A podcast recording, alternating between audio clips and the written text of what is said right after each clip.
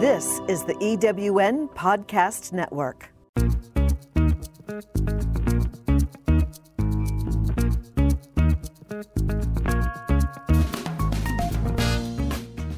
Welcome to Late Boomers, our podcast guide to creating your third act with style, power, and impact. Hi, I'm Kathy Worthington. And I'm Mary Elkins. Join us as we bring you conversations with successful entrepreneurs, entertainers, and people with vision who are making a difference in the world. Everyone has a story, and we'll take you along for the ride on each interview, recounting the journey our guests have taken to get where they are, inspiring you to create your own path to success. Let's get started.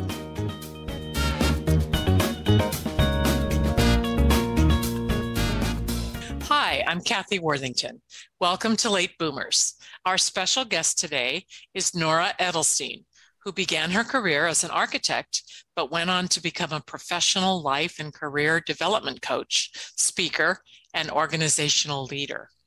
Hi, I'm Mary Elkins. Norah's work with clients and businesses throughout the world has helped both individuals on their personal journeys as well as help entrepreneurs enhance their communication skills in order to motivate and build high performance leadership teams. Welcome, Norah. Thank you. Thank you, Mary and Kathy. Thanks for having me. We're glad to have you. Tell us about your background and training and how it led you on the path to becoming a professional coach. I would be happy to. Um, how much time do you have? oh, three or four I, hours. um, so I started I, I, kind of stumbled into architecture. I after high school, I grew up in San Francisco, and after high school, I went and lived abroad and kind of skipped the whole freshman year at college. Uh, everyone was doing that in '77 uh, when I graduated, and um, so I came back and I had gotten into Berkeley, and I just had no idea. I was, I think it was mid-year, and I just didn't understand the system. So I just thought, architecture, it's artistic and seems like you could make money. So I just kind of stumbled into it. And um, I was uh, a little bit of the black sheep of my class because I was among people who had been drawing on napkins since they were two and had always wanted to be architects. And that seemed to be the character of that profession of people who really knew where they were headed. And uh, that was not me. And so it was it really was a struggle from the beginning. There were certain parts of it that I absolutely loved, the artistic part of it, doing pretty drawings, learning lots of new things, being at Berkeley. I even liked it enough to go on to graduate school at Rice. Um, but the whole time I was just kind of like a fish out of water a little bit. I mean, I certainly had talent in some ways. Uh, and when I entered the workforce, it, uh, you know, that the mismatch between me and my personality and talents in the field became more apparent. And it took me 20 years in architecture to realize that I am not a perfectionist, nor do I care to be. Mm. And yeah, um, I think it was, pardon me, a requirement, right? Yeah. To be yeah, one. Exactly. If you want those buildings to stand up. I yeah, I did get into exhibit design, which I liked more because it was um, I was working with storytellers and visual artists and and filmmakers. And so that was much more interesting to me. And so the end of my career was fun, but still not um, I had so much stress about not being able to fulfill, you know, not tracking projects well or, you know, having things not fit when they get to the site. So, um, and you just have to be able to do that stuff. So I think it was probably because I was so unhappy and felt so stuck uh, that I was always seeking. You know, I was always going to self development seminars, therapy, anything I could get my hands on. Every book in the books bookstore on um, you know self-help books and and it was through one of these self-development seminars that somebody asked the question what dream did you forget about and mm. in that moment i realized i when i was 17 years old before i went on my professional journey i wanted to do mediation or conflict resolution i had mm. read an article that i just coveted and carried with me about uh, these people that had gone to this town where there was having there was a lot of race conflict and they had held these workshops and by the end everyone was in love with each other. And it was i was so clear that that's what i wanted to do and then i completely forgot about it. So hmm. when someone asked that question i woke up and i remembered that and i started on a quest to discover how i could do that. You know here i had a master's degree in a field and 20 years experience and i had no idea how i was going to transition into a completely new field mm-hmm. and I, every, all the roads seemed to lead towards mediation and it was like courtroom divorces and things that i had no yeah. interest in ah yeah and i finally met so coaching was very new this was 16 almost 17 years ago mm-hmm. and so even though I had been exposed to coaching through my seminars and I had actually coached, I had no idea this was a profession. Um, but finally, just through a series of connections, I met someone who had just graduated from this program. And when the leader of that program called me up and said, if you could remove any barriers between yourself and another human being in communication, would that light you up? I was like, that's conflict resolution. That's what I've been looking for this whole time. Perfect. Interesting. Yeah. Perfect. Wow. Well, uh, are there any similarities between being an architect and a life coach? Well, there are many similarities, but they didn't occur to me till about 10 years into being a coach, even though my business card that I got from the company that trained me said life by design. Um, but hmm. so there's some obvious metaphorical parallels you know when you work with people you create a vision of the future. When you're an architect you have a vision of you know your building that you're designing. And then you need to build a foundation and you need to put structures in place so that you can fulfill on your vision. So there's all there's a lot of parallels and part of it came my realization came because i kept met, meeting designers who had become coaches. And i just thought that was so interesting yeah. Yeah. And then there's more if you want me to continue. Yeah, continue. Yes, I think it's yeah. fascinating. yeah. And then, um, so someone, you know, I was probably like five years into being a coach, maybe six years, and someone sent me a, a chapter from a book uh, by Peter Block, and it was called The Answer to How is Yes. And his thesis was that our, he was he was a business coach and so he was looking for how to you know how to solve our society's problems basically through business. And he was noticing that our society is mostly run by economists and engineers. Um, so it was kind of like as archetype archetypes. And there was a third archetype was the artist. But the but the um, we were really dominated by the engineer and the economist, and they're just problem solving problem. How are we going to do this? How are we going to get this done? How are we going to get this done? The artist was asking different questions, but that's not really their role is to, you know, solve societal problems through business. So he created this, uh, a new archetype called social architecture. Oh. And the minute I read that, I just, I literally was shaking. It was funny because this person had sent me this chapter and said, This is who you are. This is what you do. And I didn't read it for like six months. And I remember I was sitting on the beach, I was in California, and I just thought, I'm going to read this chapter. And suddenly it was just like everything just kind of collapsed into itself, like my whole career in architecture and what had interested me, and my training as a coach, and you know, both just questions people had asked me along the way. It's like I suddenly was like, my head was like popcorn, remembering and making all these connections. That's fantastic. Yeah, fascinating. Everyone should have that in their life at some point, right? But yeah. I think most people aren't that fortunate. But can you tell our listeners what a life coach does and how your work with individuals is a little different from working with corporate teams? Absolutely. Uh, so when I work with individuals, I mean, people come to me in very different places in life, but for the most part, I would say people that come to coaching have a goal that they've been trying to accomplish, whether that's a personal goal like having a relationship or um, or a very you know a career goal like i want to get out of my career or i want to start a business so they just they have goals that they haven't been able to reach on their own and maybe they and they don't really know how they're going to bridge that gap mm-hmm. and so they come to coaching mostly for that. And what I and, and people are in different fields. You know, some people say you should have a niche. I really, you know, it, what I coach people on is the conversation that's standing in the way of whatever it is they want. They want. So, mm-hmm. for marketing purposes, it might be a great idea for me to only coach these types of people, but it's really about just having bridging that gap mm-hmm. and dismantling the beliefs that all of us have that are in the way of what we want. So I'm not really, I don't, I'm not really concerned with what it is you want, but I can support you in achieving it.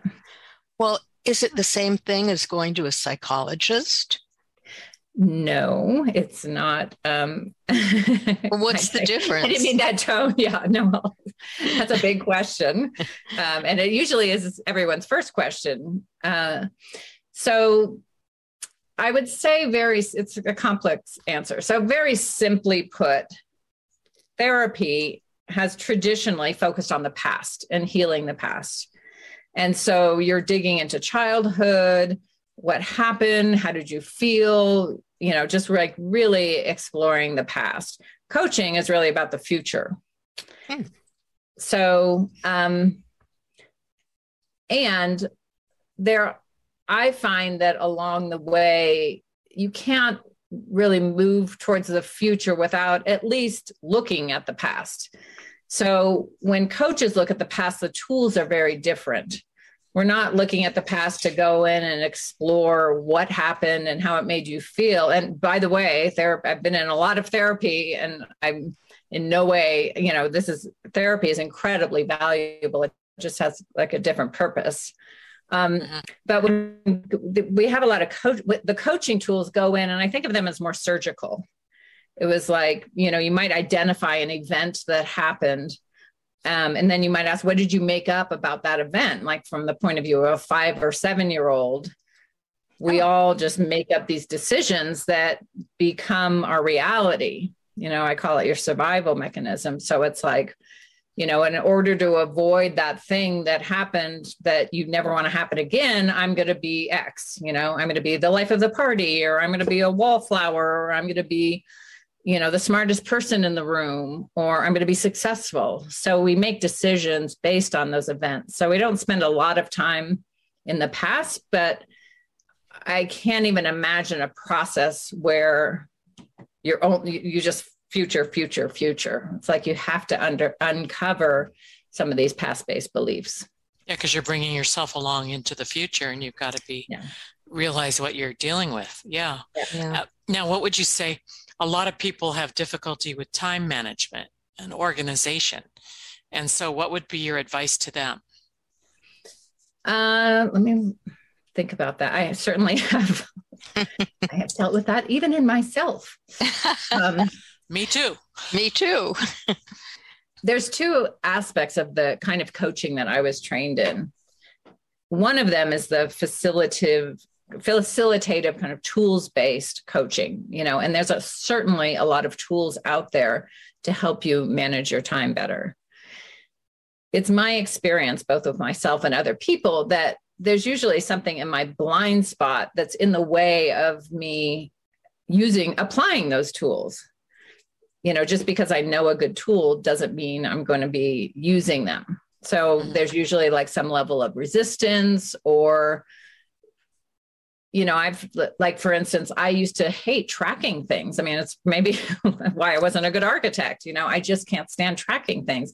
I don't want to i'm one of these people it's like i don't want to know the facts i just want to like kind of be in the moment and dance along. Well that's not a very good time management tool. Mm-hmm. So I've had to really work at not only implementing certain thing finding the thing that works for me like not all tools are going to work for me but also uncovering like what is the belief what is the thing that i'm trying to keep at bay by not being more on top of my time management mm-hmm. good advice for certainly kathy and me and usually yes. like you don't want to be dominated by you know for me it's a lot of um i have this fear like i'm the the concept of coaching that i love the most is responsibility and how uh, i learned to define responsibility as ownership without judgment or blame. That is not the normal relationship people have to responsibility. For me responsibility was scary. It included you know things going really wrong. Um, uh-huh. you know it's like i don't want to be to blame right? We think of it as a blame um, concept Hmm. And so I avoided responsibility. And what a great way to avoid responsibility is like not being reliable, right? No one's going to come to you to be on time, to do things if you're, you know, avoiding responsibility. So that would be an example from my life. And I'm hmm. happy to say I've, um, you know, I can't operate that way if I'm going to have a business. So I've had to transform that and I'm doing pretty well. That's great. Yeah, that is. Thank you. Um, obviously, people come to you for that. Um, but can you, and you did speak about using some tools. Can you give our listeners a few ideas and pointers as to what those tools might be? Um, well, in what specific area? Oh, you mean in time management? Oh, just in coaching in general, and mm-hmm. say say in, maybe a few regarding individuals, but also with entrepreneurs who want to grow their businesses? Well, the most foundational tool I use with whether I'm working with an organization or an individual is what I call project design. And the way we go, you know, project designs is a very dry way of talking about something that's actually quite magical. And very architectural. Yeah, it does sound architectural. And in a way, it's architecting your future. So so in the way we design project design is we start with an inspiring vision. So you place yourself in the future. I always use Everest. So let's say you want to go to Everest. Um, and so there's so many details in between where you are and being at the top of Everest right? Uh-huh. So the first thing you do is you figure out why you want to go to Everest. You know, there's people that talk about your why. And so it's very important. It's I call it an objective. It's like it's very important to know what the purpose of going to the top of Everest is, right? Hmm. So for some people, it might be, you know, um, reaching my physical potential. For someone else, it would be, um, you know being aware of how vast the world is for someone else it, you know it's like anybody making a lot of money or you know by getting sponsors. So you have to be very clear on why your goal is important to you. And that's very uh-huh. personal. Ah. And then the second step would be to create a vision like putting yourself on the top of everest planting whatever it is you're going to plant in the ground showing that you've been there and just projecting yourself into the future and actually writing out what it's like at the top of Everest. And this is written in the present tense as if it's already a done deal. Like I just took my last step. It's freezing. I have one energy bar left. You know, it's like, I'm so proud. Um, you can talk about things you overcame along the way to get there. Uh-huh. Um, you know you can include your purpose of being there. You know you just write this very kind of juicy vision of what it's like being up there. And I love that. Yeah and so you can use this in business. It's like here's here's how many clients i'm working with and who they are. Here's how it is you know here's how my team is working together and people are inspired and lit up. It's like you can do it with a relationship. It's like yeah I'm and here's how much my, my bank life. account is going up every month yeah you know, exactly. visual exactly. like visualization of that exactly. Yeah. exactly. And it has to there's two factors. It has to be inspiring to you and it has to be outside your comfort zone. Like you have no idea how you're going to get there. Because if it were in your comfort zone if it were a project or a vision called i'm going to clean my closets out you know it wouldn't it would just be you know something you could do on your own that's outside my comfort zone. Or maybe you couldn't do it on your own. Right right. That would be me. Well, your desk. But that's a great example because knowing why your why it's important to you have your closets clean might shift your relationship to it. If there's really no purpose to it and you don't really care it's like why bother you know? Mm-hmm. so and the then Love it. And then from that vision, you start to you you pull out what are the what we call SMART goals, the specific, measurable, achievable results in time. So it's like I will be uh, making X number of dollars. I will be um, working in a job that meets my conditions of satisfaction. I will be with, um, you know, the the partner of my dreams. You know, you just you want to you find the ways to make it measurable. Okay, yeah. partner dreams. You want to measure. You want to measure that. And then you working backwards. All of this is very challenging, by the way. Like for some people, being willing to say what it is you really want is like people get very emotional about that because you know in our society or maybe you know this is part of the human condition we've stopped dreaming you know and this is kind of asking you to be like the kid in kindergarten you know that's saying i'm going to be a fireman or a ballerina or you know i'm the world mm-hmm. is my oyster kind of a lot and, of people don't even know what they want yeah yeah oh I would say most people know what they want, but they're so they don't have any permission for themselves to desire it. Mm-hmm. Yeah. So I think the not knowing is almost like a cover up for not wanting to get your heart broken by wanting oh, something. That's a good point. That's quite yeah. true. And you said that you're passionate about developing leaders. So can you really develop leaders? Are people born a certain way? Um, I ab- I absolutely do think you can develop leaders. Um, you know, and and again, it's the same idea. Well, first of all, the person has to want to be a leader. Again, the person has to be inspired by leadership. You know, it's just a role they got placed in, and there's they don't really want to be there. Um, that would be a barrier in the way of it. But if someone really wants to be a leader and is open and willing to discover what their blind spots are and how they're protecting themselves. Um, one of the foundational tools that I learned in my coaches training is we we talk about how people like we all come into the world as what we call your essence. Other people call it other things like your true self, your higher self, however you want to articulate it in um, the methodology I was trained in. We just call it your essence someone said to me once, "Who were you before you entered your body?" And whether wh- whatever your beliefs are, I just love that idea. To me, that's essence. it was like I have these innate qualities that are like my birthright, and that's who I truly am.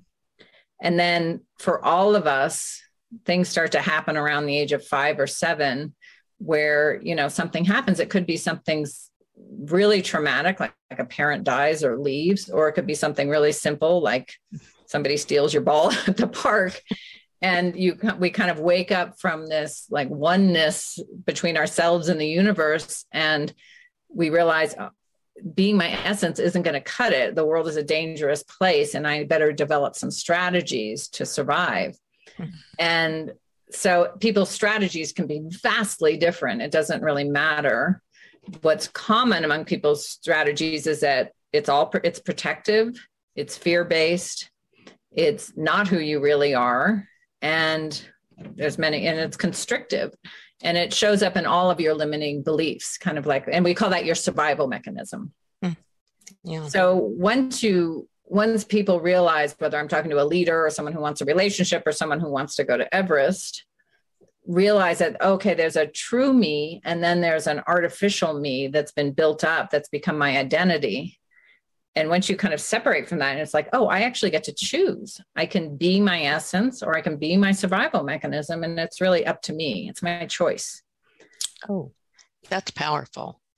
Um, you co-founded a nonprofit that provides coaching to veterans what drove you to do that and what did you hope to achieve yeah just to be completely transparent we ran we had the nonprofit for I think we had it for three years, and then we no longer have it. And I can I can include that as to what happened. It was very informative for me coaching nonprofits and organizations about how it goes to be a founder. Um, so the the the idea came from um, well, first of all, people were um, our military were coming back from Iraq, post traumatic stress, just like, and my partner Elizabeth um, called me one day. She wasn't my partner yet. She was someone that I was that I coached with, and she said, "I just heard this show about how just devastating it is to come home, and how hard it is to find jobs, and how hard it is to adapt."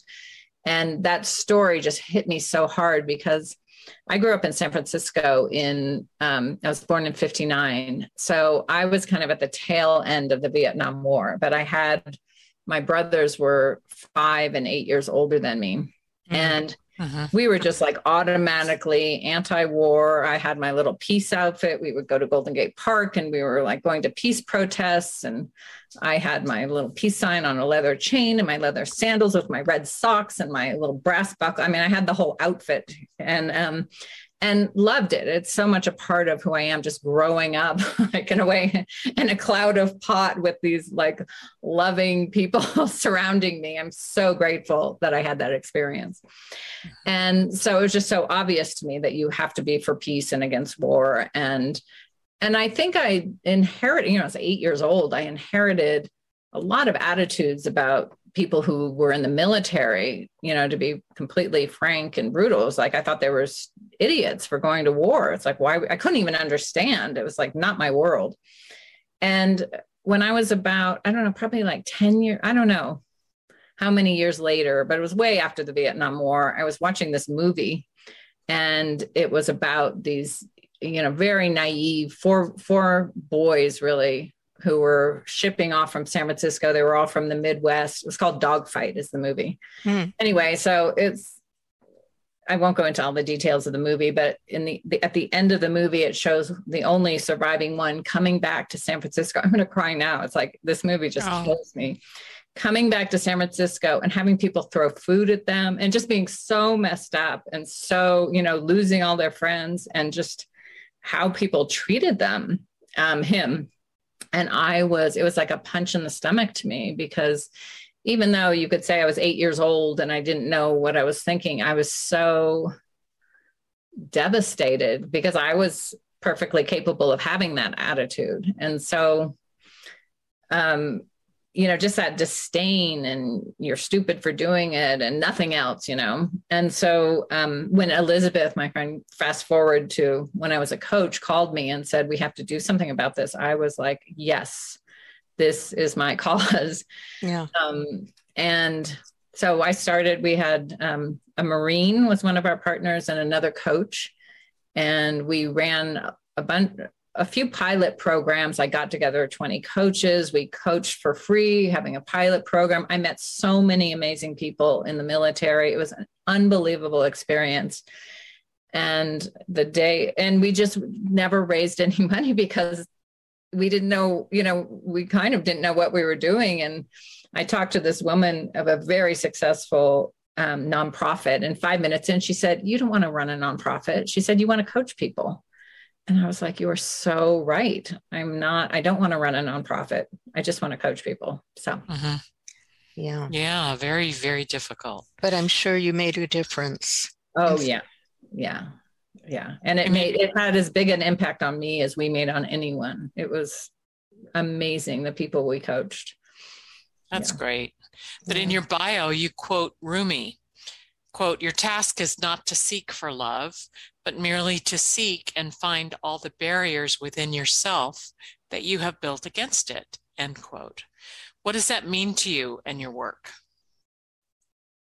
I feel like that is the work. You know, it's like I was talking about, like I, what I say to, when when we do this, we have these conversations where we distinguish who you truly are as distinct from this identity, the survival mechanism that you built up and the metaphor i actually i just came up with a new architectural metaphor for this. It's almost like your survival mechanism is like your scaffold and over covering your essence. So it's like you are this beautiful building and you've been under construction with the scaffolding covering it covering you up for year after year after year. And the scaffolding is useful. Um, it helps people like you know tinker with whatever your stonework or whatever but it's not you it's not your building so when I think of removing barriers, I, I tell people it's like you don't have to do anything to be your essence. You already are your essence. You just have to have the courage to dismantle this false identity, this scaffolding that you've um, that you built around yourself. So yeah, mm. so that's what I think of. It's like removing barriers to love because I think naturally we are love. And but there's a lot of bar- you know, I experience barriers every day to that. Mm-hmm. Yeah. We're yeah. scared. Yeah. We all do for ourselves and others. That's yeah. great, great information. Thank you so much. Our guest on Late Boomers has been Norah Edelstein, professional life and leadership coach, organizational leader, public speaker, social architect who helps people to achieve clarity of purpose, personal satisfaction, confidence, and freedom to be themselves.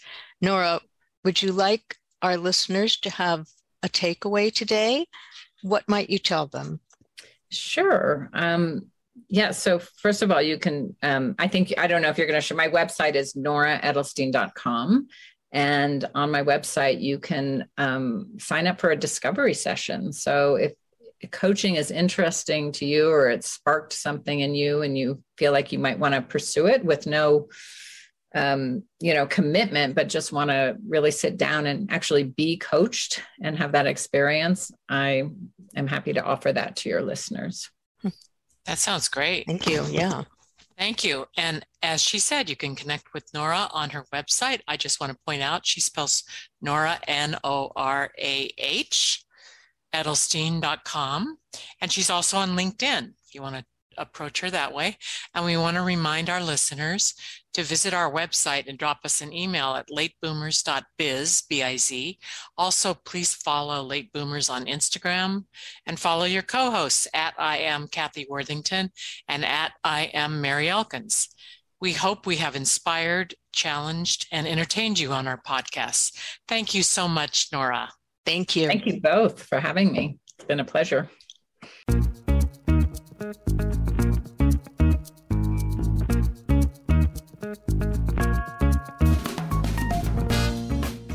Thank you for joining us on Late Boomers, the podcast that is your guide to creating a third act with style, power, and impact. Please visit our website and get in touch with us at lateboomers.biz. If you would like to listen to or download other episodes of Late Boomers, go to ewnpodcastnetwork.com. This podcast is also available on Spotify, Apple Podcast, and most other major podcast sites. We hope you make use of the wisdom you've gained here and that you enjoy a successful third act with your own style, power, and impact.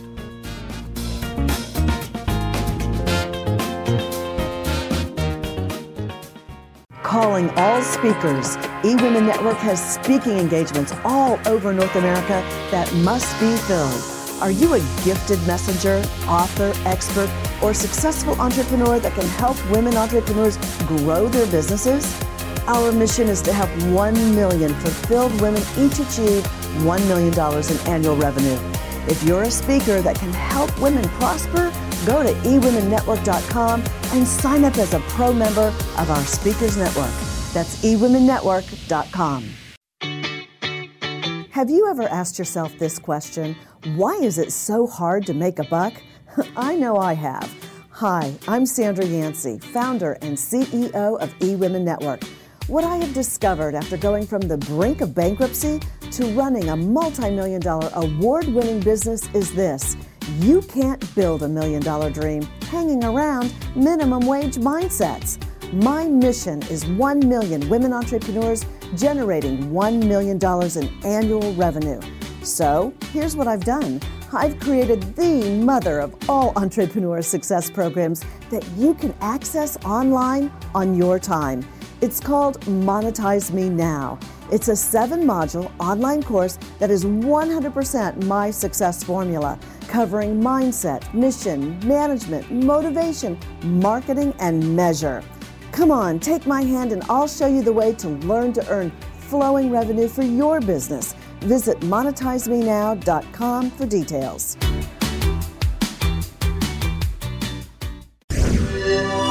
Thanks for listening. This is the EWN Podcast Network.